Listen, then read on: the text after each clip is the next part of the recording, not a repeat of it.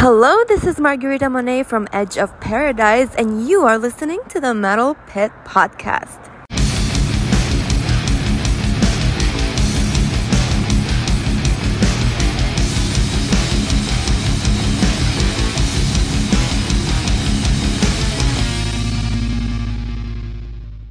Welcome to the Metal Pit Podcast, where we delve deep into the albums and bands that shape metal.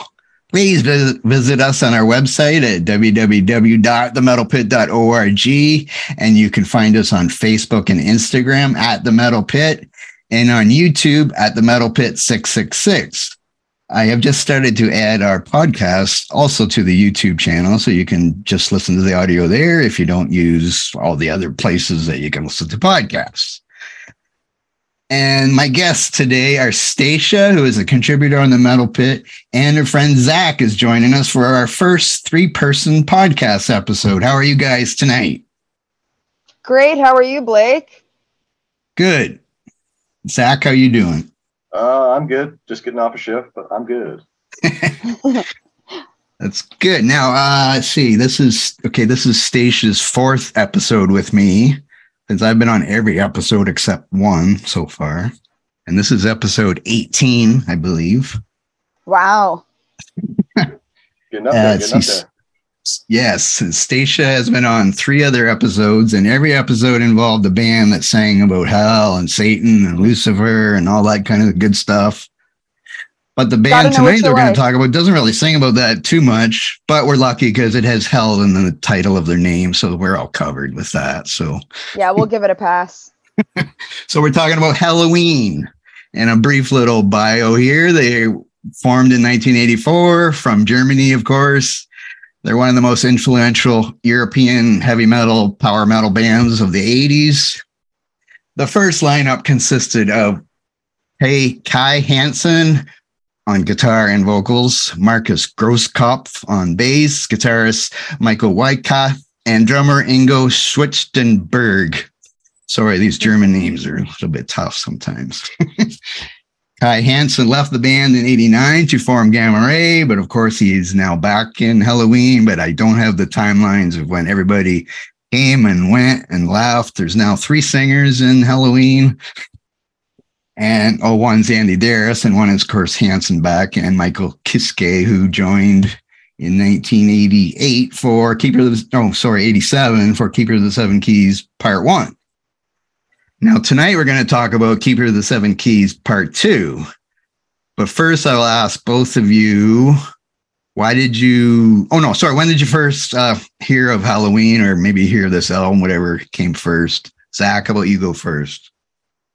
Uh, so I'm a relative new guy when it comes to heavy metal. I didn't listen to a whole lot growing up, but about 10 years ago, for some reason or the other, I got the itch. Um, and started out putting out feelers throughout the various subgenres. And when it came to power metal, it was okay, Helloween, Gamma Ray, Blind Guardian, Stratovarius, go.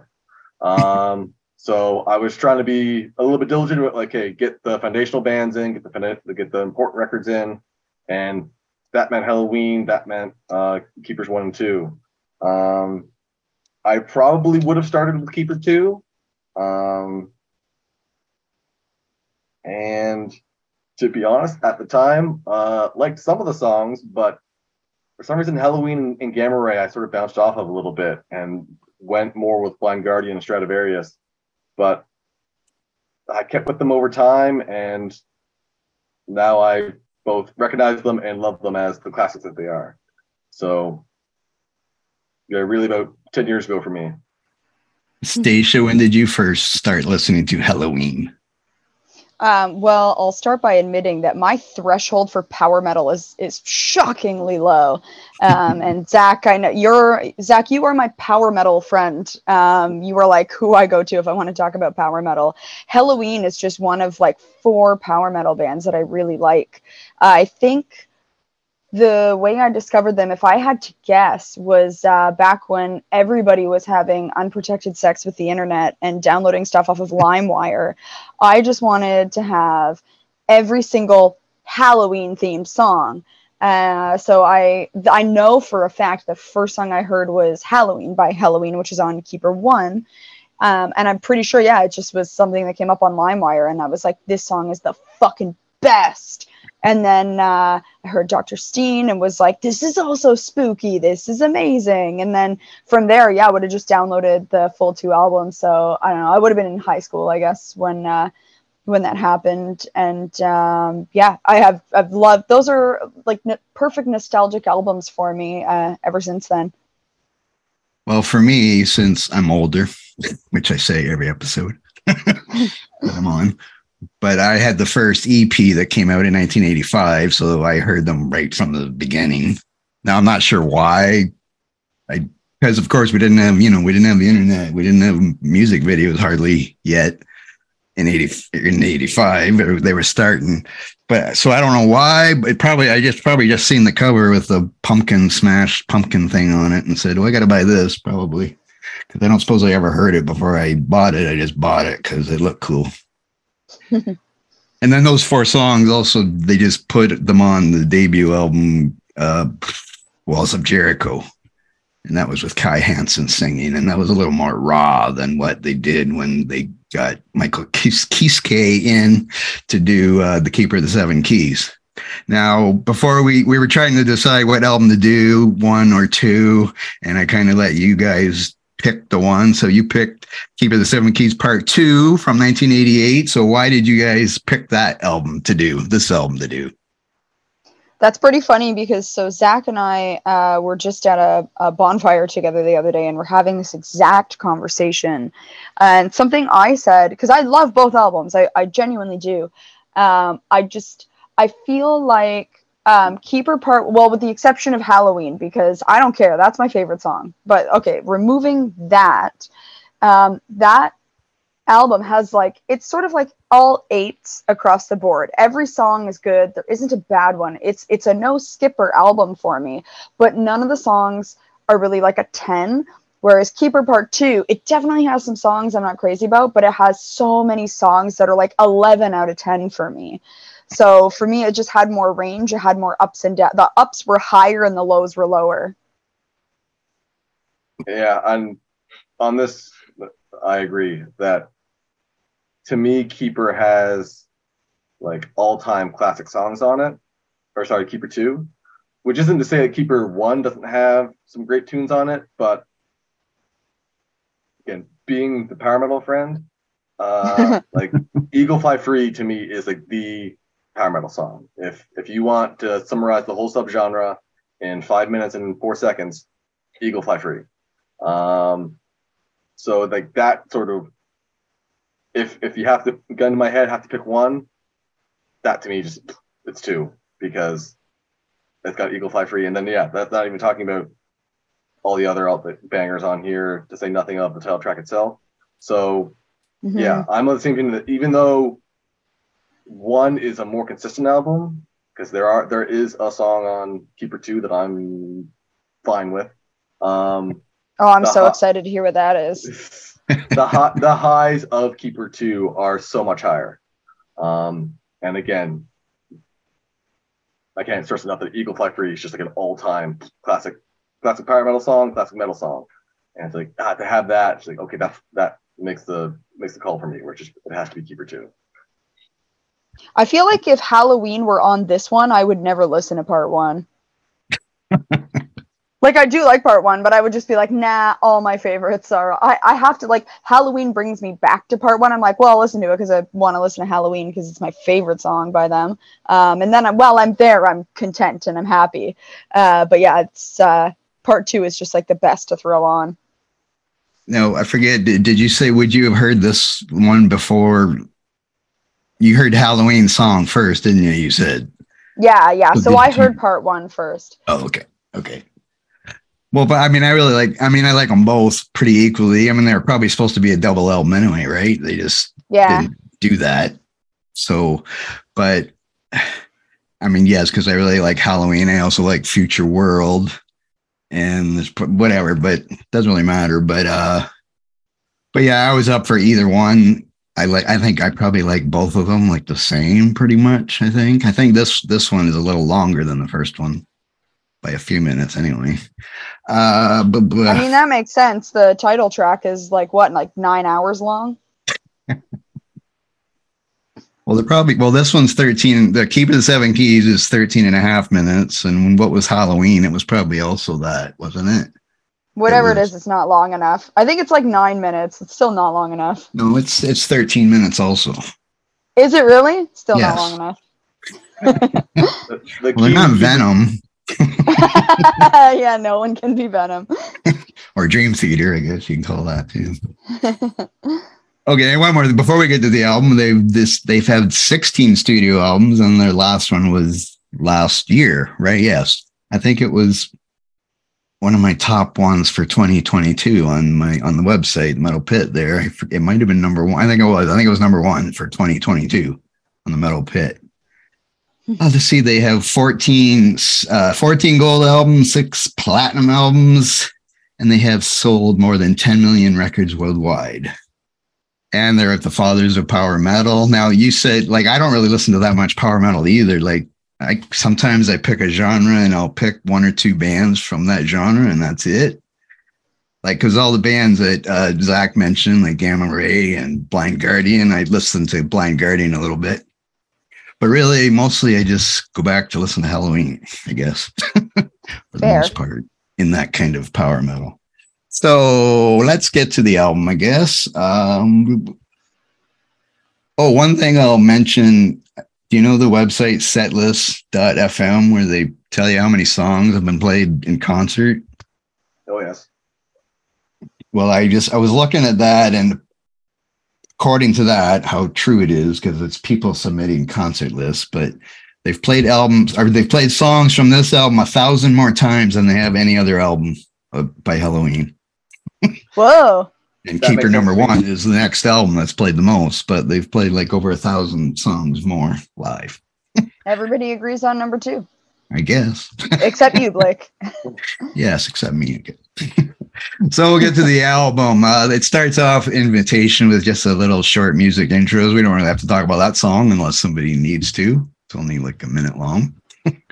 so I let's talk about Eagle Fly intro. Free. Who wants to talk about Eagle Fly Free?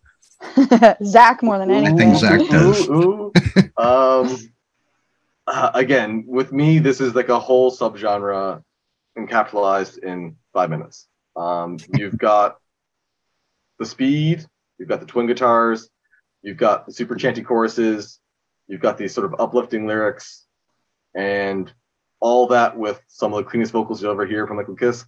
It's like, yeah, it's this is power metal. This is the entire like next 15 years of, of power metal all here in, in, in one song.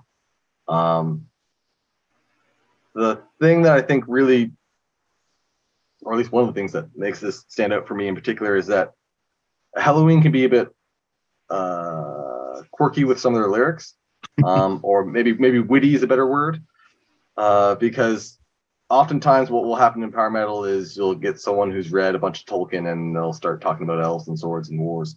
Um, with here, there's like a legit one, like somewhat med- med- meditation on modern life, but then also some some worries about what, what's going on.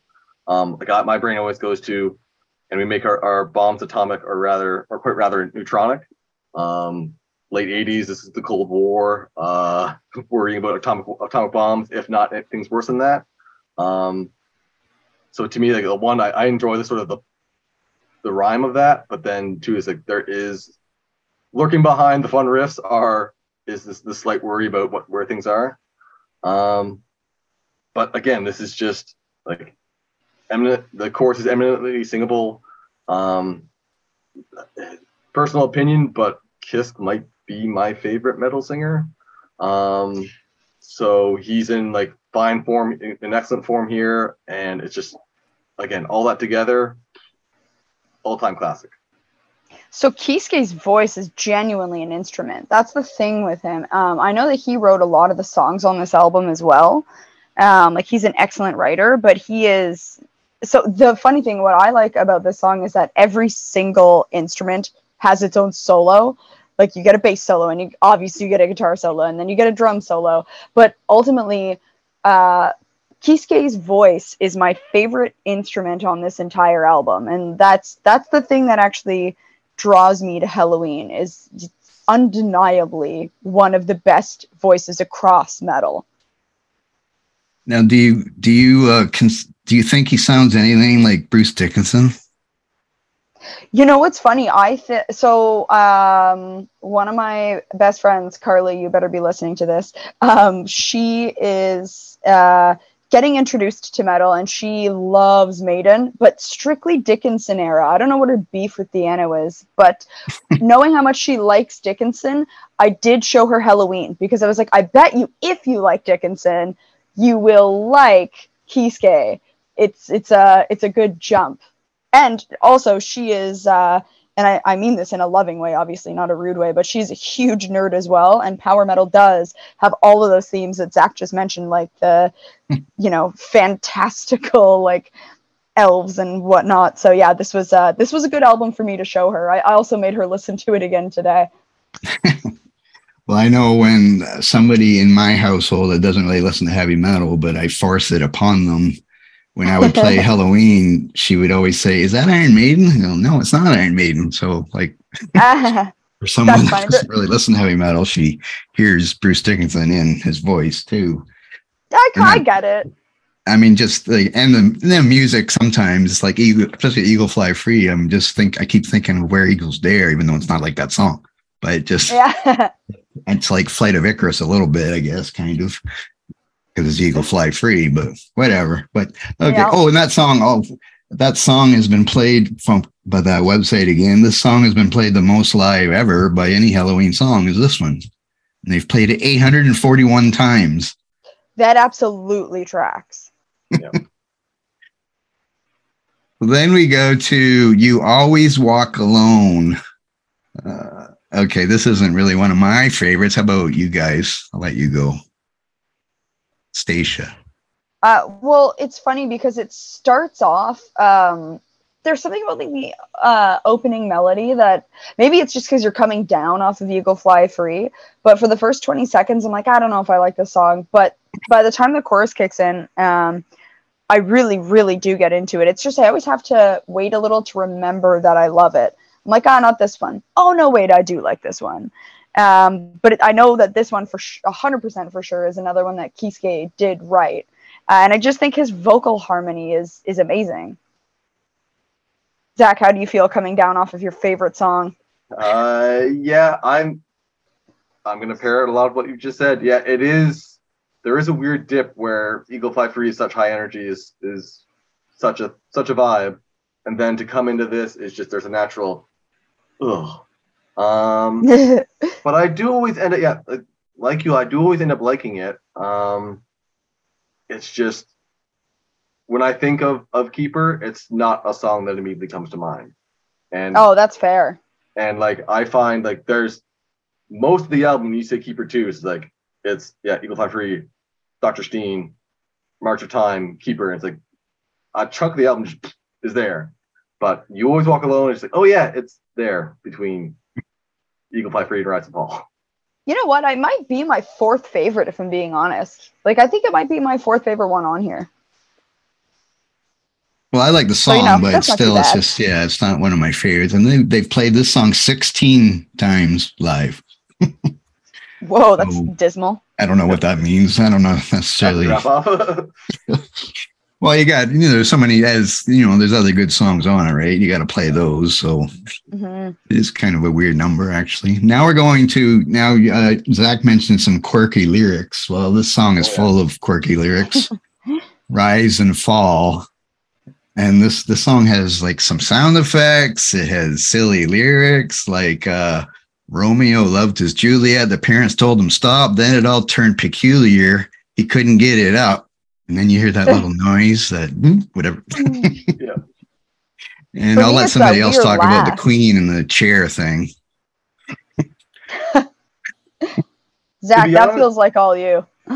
yeah, well, with me, funnily, Rise and Fall and Doctor Stein were the songs that maybe bounce off this initially because I was not coming to power metal for comedy.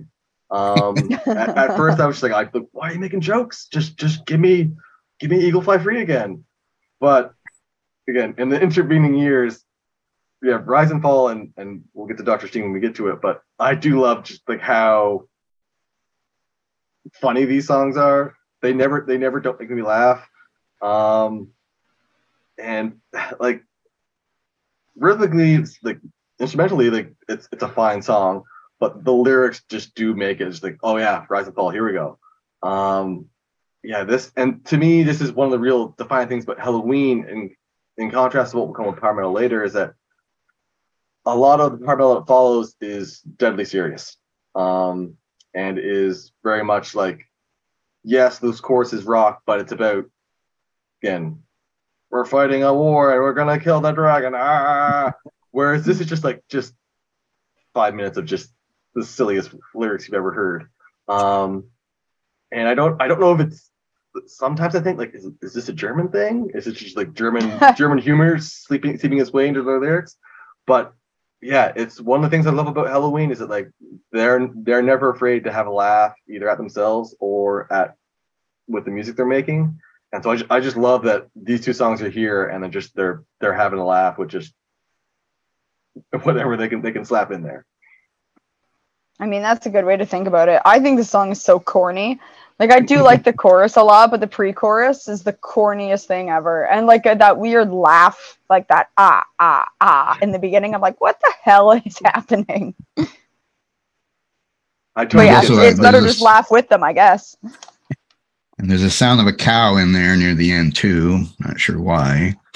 Oh well, Blake, what was that one? Uh, it was the Cradle of Filth album. Didn't you hear cows in that one? Yeah, or s- I I heard yeah. that it was like a goat or something. And I was like, well, here's Blake's livestock that he was looking for in the Cradle of Filth album. You finally got it. yeah. Well, we know this is cow. Well, I think it's a cow, and it sounds like a cow to me anyway. I thought it was a goat, but And well, and know, what did the queen do with the chair, Stacia? Do you know? What'd the queen do with the chair, Zach? I said Zach's fielding this one. Something sexually ina- inappropriate. Uh, is, is, There you go. feeling I get. And what? And I don't understand the point. The king of Los Angeles bought himself a teddy bear. Now, does this mean Los Angeles, United States, or or is there Los Angeles in Germany? No, I, I think they think they mean it in L.A. But the joke there is that I do believe you hear a bear, a literal bear thereafter. So he bought himself a, a teddy bear and, and probably got mauled. Uh, so again, dark, darkly Anyway. humorous, but I laugh. I laugh.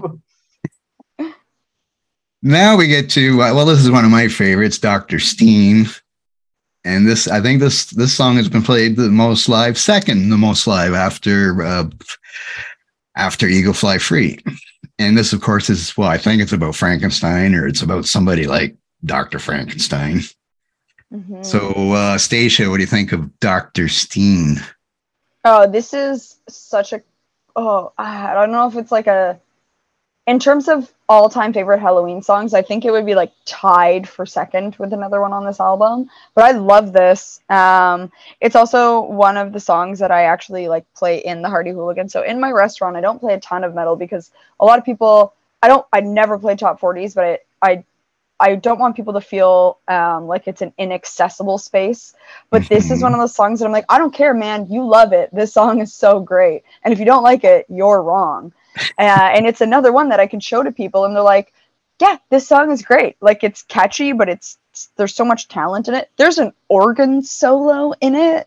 Like, yeah. yeah, it's it's very much like this is a song that will make people like Helloween, much like Eagle Fly Free. This thematically, though, I will say I'm a little more attached to, um, just because I like the Halloween. To me, I love when they, uh, you know, deep dive into being spooky. I mean, having hell in the name is like you can be spooky on when you want to be. Yeah, right. Come on, man. You're like live it up. Yeah, and again for me, this is just like them having fun, like Yeah. uh, just just having a ball. Like again, it always always make me laugh. The the line about she had lovely hips, so she he cloned her once or twice, and now his hips are hurting all the time.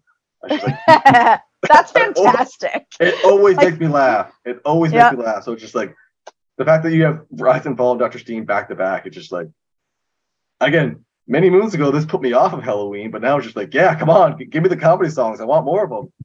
I don't know why, but this particular comedy song, it hits me right. Like it doesn't hit me in the way that I think it's corny, even though it probably is. I think it's just the kind of dork that I am. Because it's like if it's spooky, it's the kind of dorky I can get behind real hard.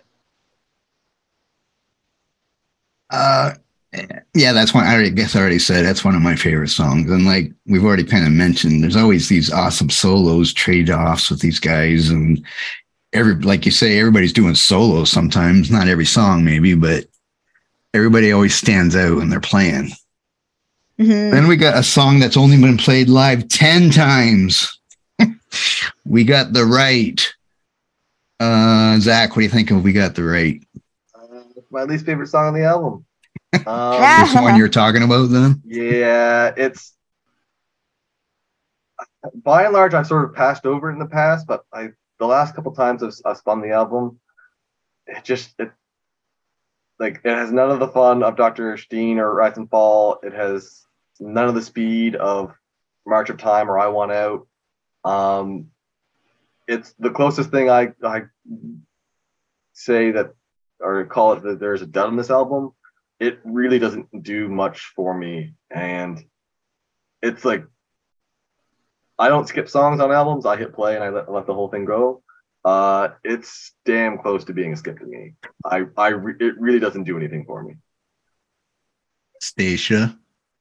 Yeah, well, so I don't like slow songs on a good day. Um, even like so, my favorite bands, if they have a slow song, I'm like, yeah, that's enough for me. But like, I don't come to power metal for slow epic songs. Like that's that's not why I'm here at all. This is definitely like one of the two songs on here that I'm definitely not fussy about. Um, yeah, it's I'm not. It's not even a bad song. It just is very much not for me. Yeah, it's not it's not it's the closest thing I guess to a ballad, but it's not really a ballad. It's it's faster than a ballad, but it's not fast as the other great songs that are on the album. So yes, it's probably mm-hmm. almost a skip for me too. Swing and a mess, Helloween. But then they recover with Save Us. And which is just, you know, again, this is another, you guys have already said it before, where you know it's Helloween and you could play this for somebody, and this is Helloween, the song. So, what do you think of this one, Stacia? See, it's funny because I mean, it's definitely like I could see, I get the appeal. Um, the choir does nothing for me. Um, but again, it's it's Michael Kiske's voice. It sucks me in. Like just when I get super annoyed at the weird choir in the chorus, I'm like, ah, but you know, listen to Kiske, get through it. Zach? Zach, is this one of your ballads? Uh, I, I'm down with the Save Us. Um, for some reason that the, the chorus actually hooks me. I'm just every time it's on, uh, Save Us, uh, Save Us. Um, like I just I always find myself just whispering along. Uh, yeah, I I have a great time with this. Um, again, I, I like the fact that the speeds come back. Um, I've actually got a note, couple note here that this feels like a, a little bit grittier, a little bit heavier than some of the stuff is on here. Um, just because you will get with power metal, sometimes the melody will t- will overtake the quote unquote heaviness, and things can get uh, can get real light. Um, but for some reason, I think this one's like a, like a little bit heavier. Um, so yeah, I have a great time with Save Us. Um, it's probably not not my all time favorite, well, not one of my all time favorite tracks from the album, but I dig it a fair bit. I get the appeal. Like when I listen to it, I'm just like, I understand why people like it. Like I 100% would, I would show it to someone and be like, you'll probably like this. Yes. It, well, it is one of my favorites on it. So quit bashing it, Stacia.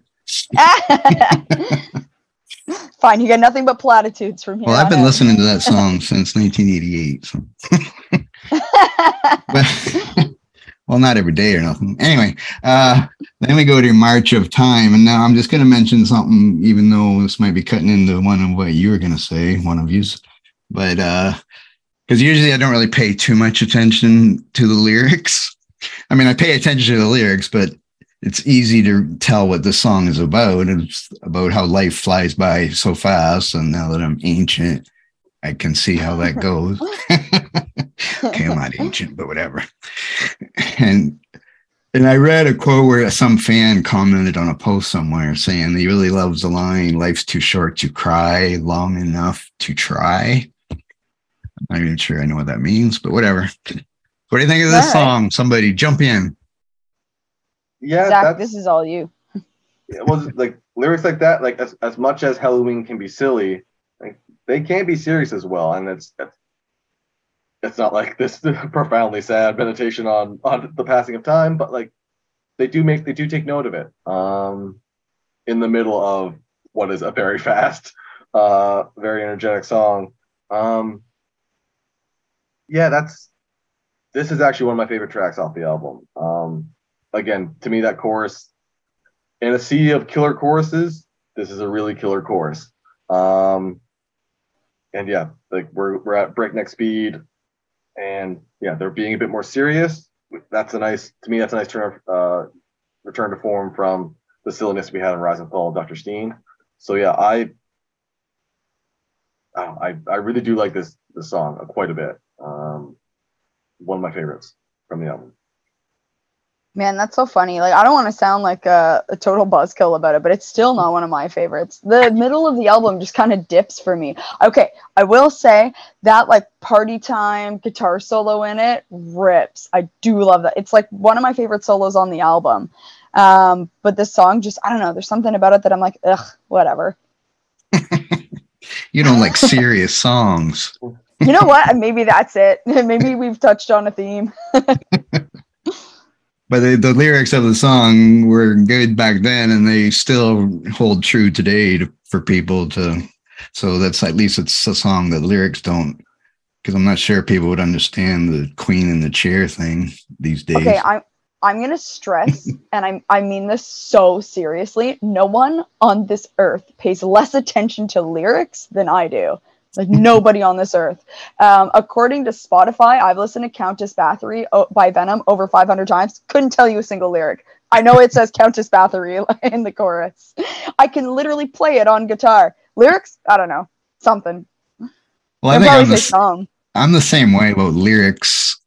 Like when I'm doing these podcasts, I'll read and see is there something interesting I can say about the lyrics? Because back when I listened to it 20 years ago, 30 years ago, whatever, I just I might sing along, I might know all the words and sing, but I'm not really paying that close of attention to what I they're know the saying. vocal harmony. Like that's the thing. I'm like, I know how the voice Yeah. goes and I know the vocal, but like the specifics, I don't know. It's something. But you can tell, like Zach said, this is more serious than like Rise and Fall. I mean, again, it's uh, oh well, yeah, maybe. I don't know. I'd have to like. I just I don't sit and listen to the lyrics as much. Yeah. I know that Dr. Stein is sillier. But that's true. Okay, never mind. Okay, then we got I Want Out. Now, this is another one of my favorites on the album, probably because it's, you know, fast and speedy again. Uh, oh, and this, oh, this is another one where the lyrics, if you do you know what the lyrics mean on this one, Staicha? Okay, I do because this is the other song that is t- like tied for second favorite. I love this song. This is like another one that's like one of my favorite. This is like one of my top three favorite power metal songs of all time. So there you go. My beef with this album has officially ended. Uh, we're back on top. I like this song very, very much. Um, and yeah, it just to me, it also though just has like a lot of classic metal elements in it. Like I would I would put this on like a mixed CD with like Skid Row and stuff. It's just a good roll down your car window and like scream it kind of song. Um, it's actually I think this is their most covered song. It's covered by everybody. Like Gamma Ray covers it, Unisonic, uh, Sonata Arctica, Hammerfall covers it. Like everybody covers this song. Zach, do you have anything to add about this song? Not really. Yeah, just super catchy. Uh, my only real note is that, that to me this is it's a smidge slower than March of Time. Um, That's so wild. I want to listen to them like back like back to back now because like to me this is such a long-haired party song and March of Time is just like a slog. uh, but As I'm, soon as this I'm- is over, I'm listening to them again back to back. there we go.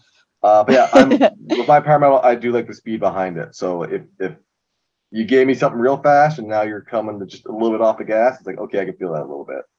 But yeah, I, it's it's again, this is to me is, is another banger. It's, it's another reason why my keeper two is so good. Absolutely. And this is like their fourth most played song live that they've done.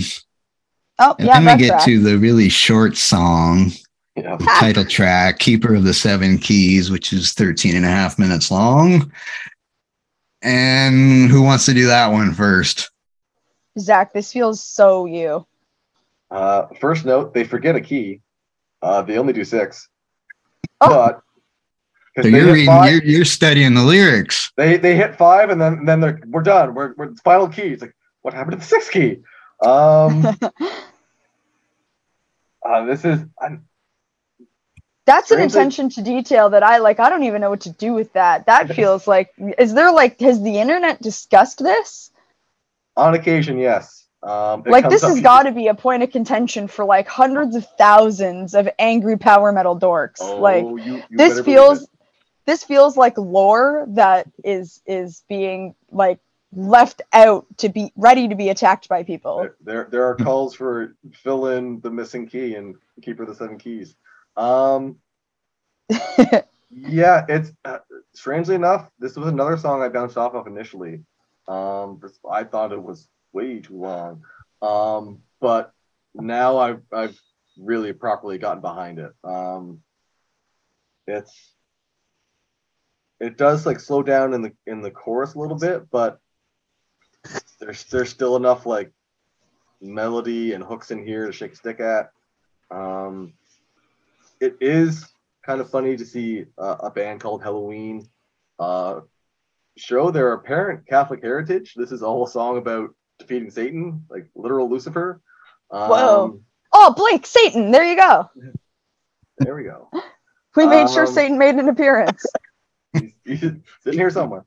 Um, but yeah, I yeah struggled with it initially, but now it's like it's to me it's it's sort of the power metal epic that all other power metal epics have to be measured against. Um, I know we're not talking about Keeper One, but I do I really like Hello, uh, Halloween or Halloween, but I think Keeper to me is, is slightly more interesting. Um, but that might just be the whole here we're getting like the proper full-on fantasy lyrics uh which the rest of the power metal will pick up on and just run wild with um because we've we've strangely kind of avoided a chunk of that or at least like the traditional tolkien elves dwarves and war uh lyrics that that power metal is sort of known for um but yeah strangely here it's like it's weirdly about defeating lucifer so it's I know at least um Weikath is Catholic. Um, so take from that what you will. Uh, yeah. but yeah, it's I again I do find it funny that the choruses do slow down a little bit. You're the keeper of the seven keys. Um, which given that this has been like power metal is is tied on some levels to at least speed metal. Um, and given how much I've been hammering on, I like the speed, I like the speed, I like the speed. Um, it is it is to me just kind of funny that they slow down the choruses, but the speed's still there in the verses. And yeah, like it's it's again to me it's the power metal epic that all the power metal epics are, are measured against.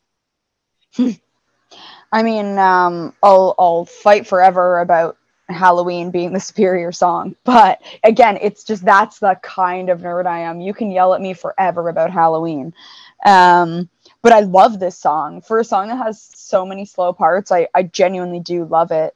Um, it is the nerdiest thing that I've ever heard in my entire life. As soon as he says "put on your armor," I'm just like, I'm deceased. like this is the funniest thing I've ever heard um it's like i i was so again carly um i always joke that she's my metal girlfriend because she's uh i i make her listen to metal all the time and she's slowly finding stuff that she likes uh, and she made herself a playlist called digestible metal um but i i'm always like man like you would love power metal because it's so much of the stuff you like and it is i call it i this I, in particular i was like this is lord of the rings metal like that is what this is Um, but I kind of like all the twists and turns that it takes. Um, like just so the way it kind of you know starts off slow, but then it like really kicks in, and you're like, you know what, whatever, I will put my armor on, I guess. Um, and then it gets more you know dramatic and slower as it does that. And then you're just i don't know it's like nine days later you're still listening to the same song and you're like hasn't this changed 400 times? Um, but you're never really sick of it. It kicks in again and you're like oh yeah i remember why i like this song. And then it gets slow again and you're like wait am i still here? And then it kicks in again and i just kind of like the runaround that this song gives you. But it, it also just like caps it perfectly. Like these these first two albums it's just like ah yeah there you go and that is why we are here for this dramatic elf dagger dungeon armor metal. Well, this one has more like tempo changes, right? Than Halloween did, I think. Halloween was mostly fast for the whole thing, really, I think. Yeah, it was just awesome start to finish. So this was more of a whatever, yeah. Slowing it down and speeding it up and changing it up thing. Now they've actually played this song more live than they have Halloween, which surprises me. They uh well they have I saw them play alive and I just but I remember thinking like damn that's a bold choice. That's a long song. But uh, uh but people are into it. Yeah, and to me the funny thing is there is a shortened version of, of Halloween that I don't There think they play that much, but there's a single version of it. There's no single version of Keeper of the Seven Keys. If you're playing that No. song, you're, you're playing all 13 minutes, guys.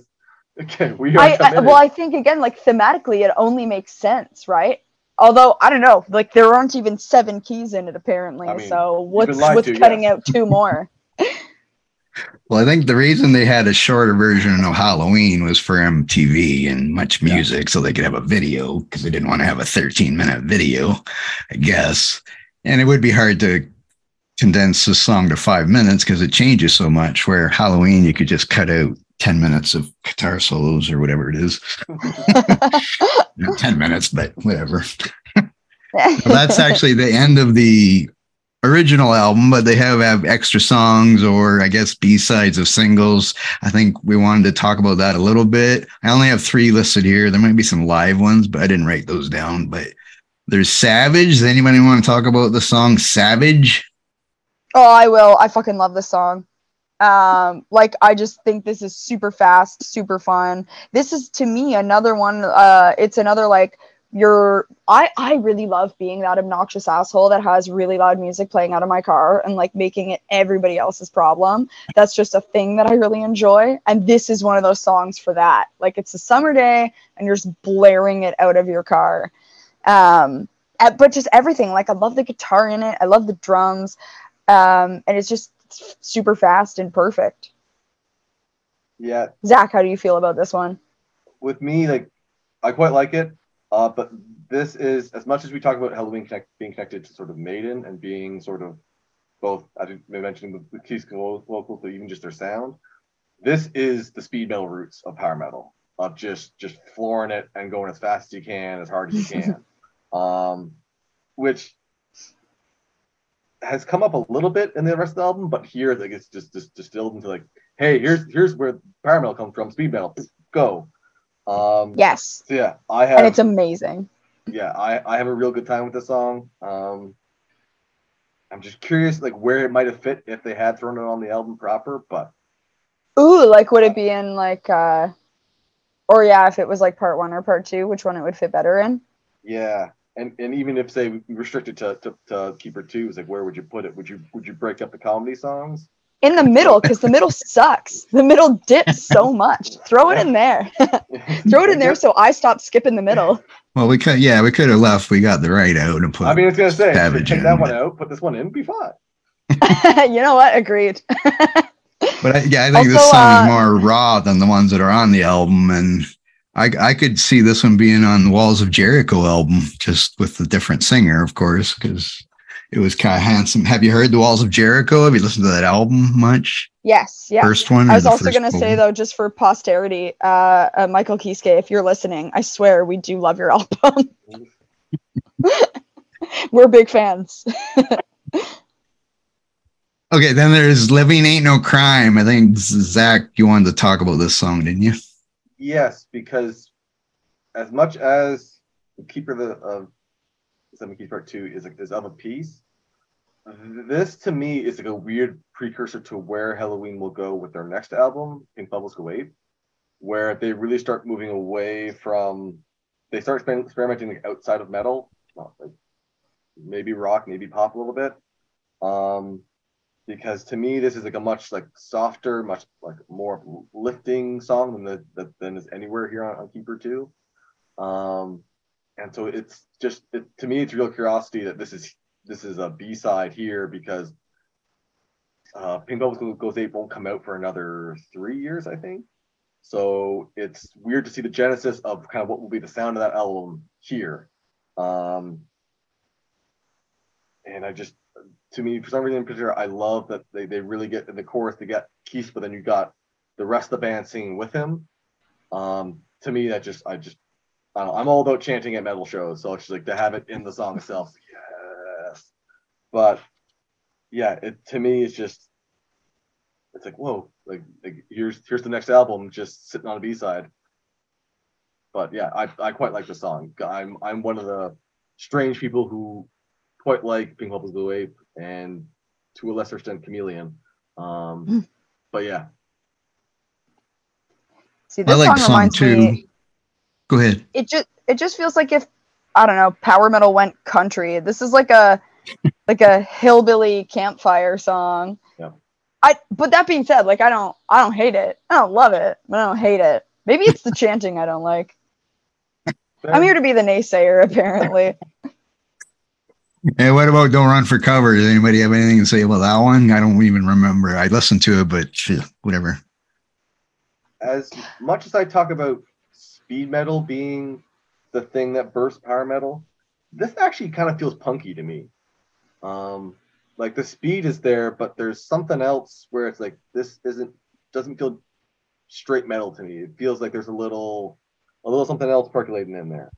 Um, so yeah, I just to me to, to have what to my again to my ear sounds punky, seeping in with my heavy metals. Ooh, that's kind of nice. I to me, I also see probably why it was left off the album, but I like the track, and to hear that, it's like, ooh, that's something I haven't heard before in a while. Yeah, I mean, I I like the extra squealy guitars, um, but it, like to me, it's one of those things where I I kind of think of it as pretty classic, not like shouldn't be on the album, yeah, but I'd hear and be like, oh yeah, that's a cool Helloween song. It doesn't really stand out to me, but like I'd be psyched if I just like popped in, like if I just got a CD and it was there as a bonus track, I'd be like, ah, sick. Um, and like I said, especially on this one too, like uh, forever, Kiske's voice is my favorite instrument. Um, but yeah, it's another one where I'm like, yeah, I like it. I always forget about it. okay, well, I think was that was that all the extra songs I think that we're going to talk about? That's all of them. Okay, so now we have to somebody we have to rate this album out of ten. Staicha, are you giving it like a five? It's what it sounds like. no, no, I'm I'm gonna give it an eight out of ten because I understand there's a lot of downs for me, but it does and when I say like favorite power metal songs, I mean out of every band. So this has songs on it that I use as my example of why I love power metal. And there's two on one album, which is amazing. So I'm I'm sticking with eight out of ten. Okay, Zach. I don't, I'm I'm a cheater when it comes to my ratings. Um, if there's enough high highs, that will lift everything else up for me. So even though we got the right isn't isn't a great song for me. I I can't help but go ten. Um, just between because to me it's like Eagle Fly Free, Rise and Fall, Doctor Stein, March of Time, Save Us, I Want Out, and Keeper of the Seven Keys are all classics to me. They're all just mm-hmm. just the best power metal you will hear essentially ever. Um, so like again, it's technically not a perfect album because there is a song that doesn't do much for me, but the highs are so high that just like I have to go 10. Like this to me again, to me this is the this is the power metal album that all the power metal, power metal albums copy. So it's like Oh, I get it, man. I did this when I was rating Venom. I did I gave black metal 10 out of 10 for the same reason. Like I'm not crazy about Buried Alive, but I was like, who cares? Every other song is 500 out of 10. I'm grading this on a curve. Buried Alive's the best song. Come on. Um, well, I'm giving this nine out of 10. So we're all different. So that's good. Yes. Now, uh, what about they have like, uh, what did I say? 15 studio albums, 16 studio albums. Do you listen to the new albums, uh, the one- ones from the last 10, 15 years, or are you listening to these older albums more? I try with prior to uh, Kiske and Hansen coming back into the band. I've tried with the, with the new stuff. Um, there's always great songs on it, but they're they always end up being fine. Like they're good, they're solid, they're respectable. Again, there's great songs on there, but they're not they're not killer albums to me. Like I get five or six songs in, and there's two songs I really like, and there's four songs that are that are solid, respectable, but they don't do anything for me. The exception to that is the self-titled album from two years ago. I think that's with Kiske and Hansen back in the band, admittedly with three vocalists, three guitarists in the band. Uh, you would think it might get a little overcrowded, but I think the self-titled Helloween album is one of the finest metal albums ever. I think it's like it blows my mind how how much I like that album. Uh, and to me, it's it has a, it has issues. It's probably a bit too long. It's 65 minutes uh, in its regular edition. If you throw in bonus tracks, you get you can push that up to like 77. Um, but Skyfall is great, and the opening like four tracks are is just the best power metal I've heard in forever. Out for the Glory, Fear of the Fallen, Good Times, and Mass Pollution. Like I can, you can loop those four tracks, and I will never get tired. Um, I am like over the moon on on Helloween. Um, it's like if Keeper Two is say their best album, and maybe Keeper Keeper One's uh, number two. Like Helloween is is, is pushing for like third or fourth best best Helloween album for me. I love that that self-titled uh, disc from two years ago. But everything else, imagine sort of- putting yeah just like imagine putting out a self-titled album like 35 years later. Yeah. again th- 35 guess years they- later with the two different vocalists you had with three three guitarists in your in, in your band now and it actually being great. Um, yeah. They're breaking every formula. Exactly. They just couldn't think of a title. yeah. Yeah they're like you know what? We've named enough. We're done. And what about you, Staicha? Do you listen to the other albums or?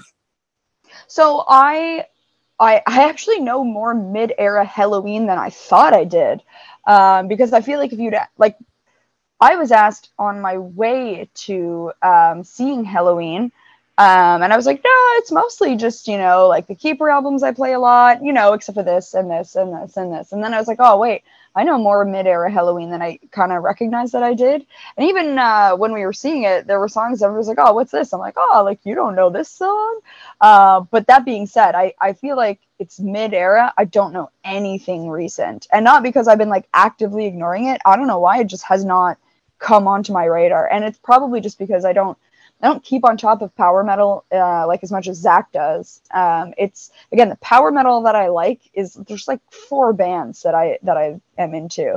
Um, I don't know though. After Zach's review, to be honest, I'm going to listen to that uh, self-titled album for sure. And what is your favorite? Would the, what would be your favorite Helloween album? I know it's hard because they have 16 albums or 15 albums, but is it one of the keeper ones? Like, is it Staicha? I meant.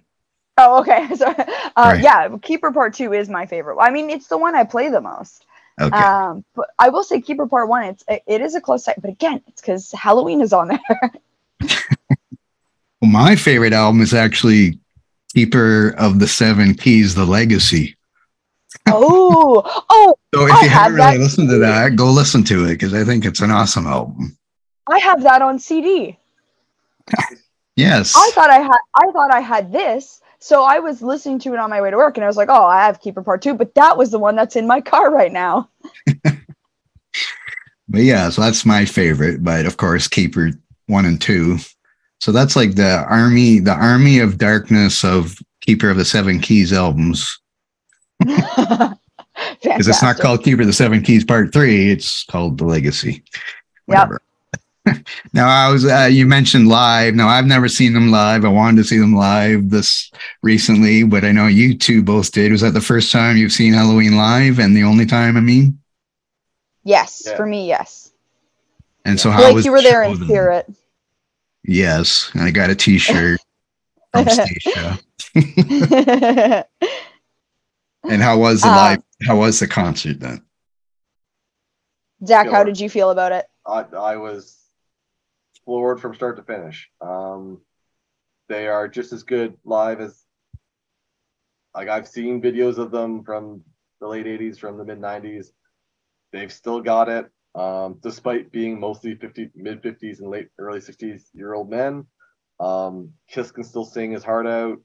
Uh, Andi's no slouch, and I was just jaw on the floor for, for the entire duration. They play for a solid two hours, which is which is nice because I was gonna say they played forever, man. I was like, I am tired. Like, I don't know how you guys are going.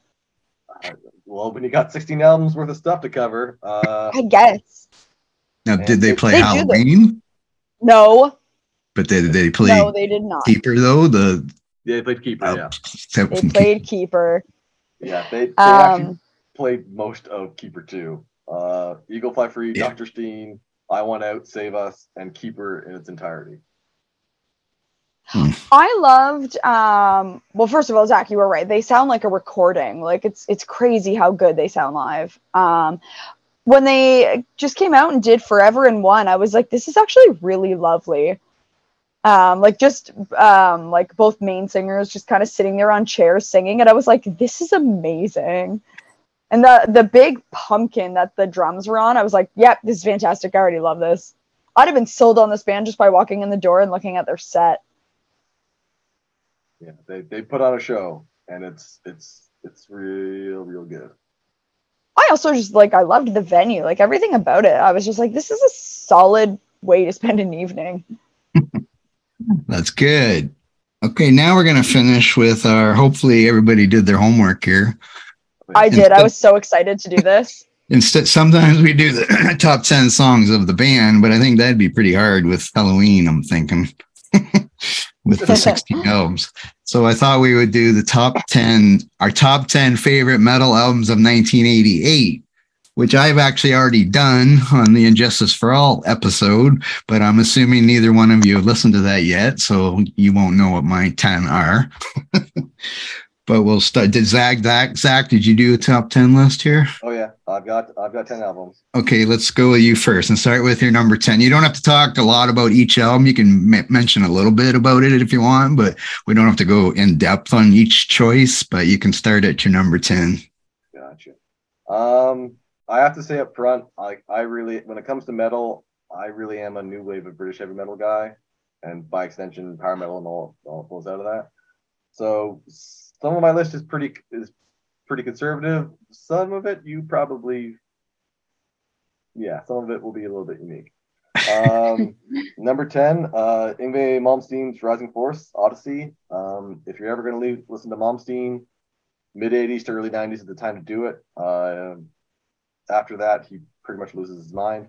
Um, but here he's he's got something resembling restraint going on, and he's writing actual songs. Um, number nine, uh, X Japan, Vanishing Vision, uh, a killer little speed metal outfit from from Japan. Uh, they're better known for an album called Blue Blood, but this debut is is pretty slick. Uh, also got a great album cover. Uh, look it up, kids. Um, number eight, uh, Riot Thundersteel. So this is the American side of power metal, um, and this just it just goes. Um, uh, Manowar put out an album this year, and it's okay. Uh, but if, if you want your Ameri- you? if you want your American power metal fit, uh, fit, um, fix, I should say, Riot is the place to go. Um, number seven, uh, Death, Leprosy. Um, I'm really not a death metal guy, but this is Titanic. Like this is just really, really, really good. Um, number six, Testament, New World Order. this is the heyday of thrash metal. Um, Testament is sick. yeah, a couple of these guys had to be on here at the very least. Um, they're new, but it's they're they're very good. Uh, number five, uh, Danzig, the self-titled album. I love, I love blues in my metal. That's what Danzig Danzig has given me, and like I hate to say it, I know it's been mean to death, but Mother is just an all-time great song. Um, Yeah, it's hard to hate it. Uh, number four, uh, Maiden, Seventh Son of the Seventh Son. Uh, Maiden Going concept album. Yeah, it's pretty sweet. Um, Slayer, South of Heaven. Again, this is a big year for thrash, and this is. I sometimes forget how good these first five Slayer albums are, and then I throw them on again. It's oh wait, they're very, very, very good. um, I have way Number- too much to say about that. We'll put a pin in that forever. Uh, number two, Helloween Keeper Part Two. Um, again, this is the power battle album. Uh, the band arguably at their creative peak. Um, again, just love it. Uh, and then number one, um, again, despite my love for Helloween, I gotta go with Queensryche, Operation Mindcrime. Um, it's I, I like my prog. I like my concept albums. This is the concept album of 1988. Uh, like, yes, Seventh Son is is is real good, but I think Queensryche is just nailing every, every, every note of this album is great. So that's that's where I landed. Staicha, let's hear yours. Excuse All me. right. I'm going to start by saying Testament is sick. Um, and uh, I love Iron Maiden, although I love earlier Maiden more. But man, 1988, what a ridiculously good year. This was tough. Uh, and Zach, um, I'm excited to say that you and I have next to no crossover, which also doesn't really surprise me. But um, I think that makes it really interesting. Um, so at 10, I love Scorpions so much. So Savage Amusement by Scorpions is my number 10. Um, number nine, uh, because how dare you, Zach, is Kings of Metal by Manowar. Um, I love that album. That's another one of my car albums. Uh, number eight, Reek of Putrefaction by Carcass. Carcass is sick.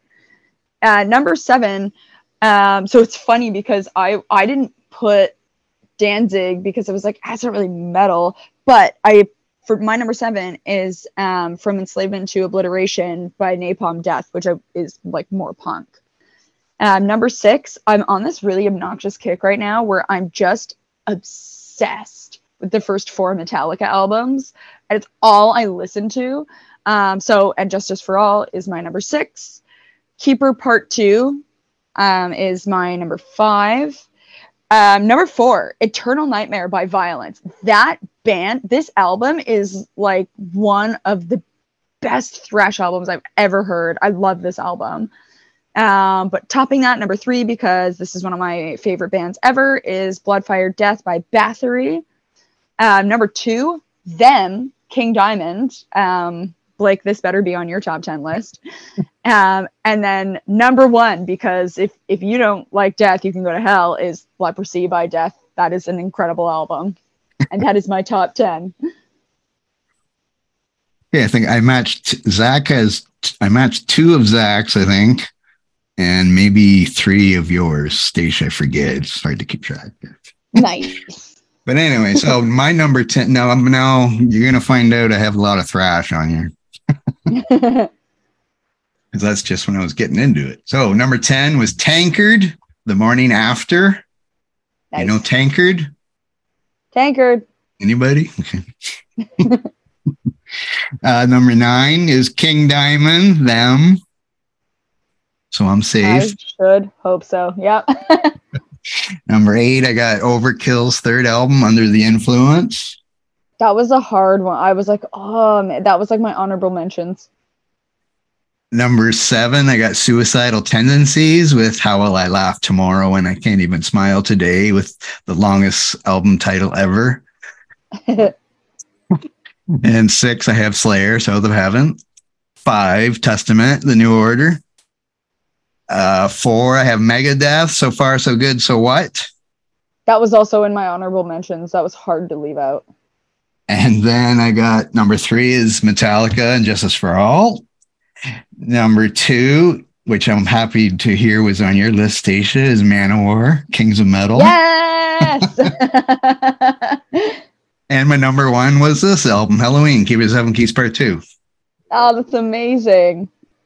I had I had honorable mentions as in you know Anthrax, Queensryche, Ozzy's album that year, Death Angel. I- I also, yeah, but I love uh, Ozzy's solo material from around this time. This was a tough one because I was like, there is a lot of good stuff. yeah, and I know I could make the list up tomorrow and be all different order probably, but whatever. Yeah, David Lee Roth had a good album that year too, but I forget Oh. which one it was. But I know. I remember seeing that, and I'm like, honest. So I I love David Lee Roth. His solo stuff was not always my favorite, but I'm like, I don't care. I love him so much. He he can still do no wrong. I know Seventh Son was on Jason when we did this podcast, the 88 thing. He had Seventh Son high on his list. It might have been his number one. I forget. It, was Metallica or that. So he really likes it, but I got sick of it, I guess, because I like the earlier Iron Maiden albums too. yeah, that's around the time when I'm like, it's a little too proggy for me. Yeah. So anyway, that's it. I guess we're done. We talked for a long time, I think, about an hour. So that's good. If anybody have anything to add before we leave? Thanks so much for coming on, Zach. Uh, thanks for letting me pick your brain about this. You re- you really are like the person uh, who I can talk to about power metal. Uh, just just glad to be had. Uh, I had checked out your Venom video on the channel. And I was like, Oh yeah. ooh, metal things going on in Hamilton. Um, so I was like, how can I sneak my way on here? Um, and then when I saw you at and then I just like, came to you. yep, exactly. It's just like, ooh, I, I can do Helloween episodes. Yeah, glad to be had. Glad to be here. Perfect. Yeah, thank you both for joining me tonight. Uh, I'll just repeat. Uh, we're from the Metal Pit, www.themetalpit.org. Please check us out there Facebook, Instagram, YouTube. And thanks for listening. And thanks, everybody. Goodbye.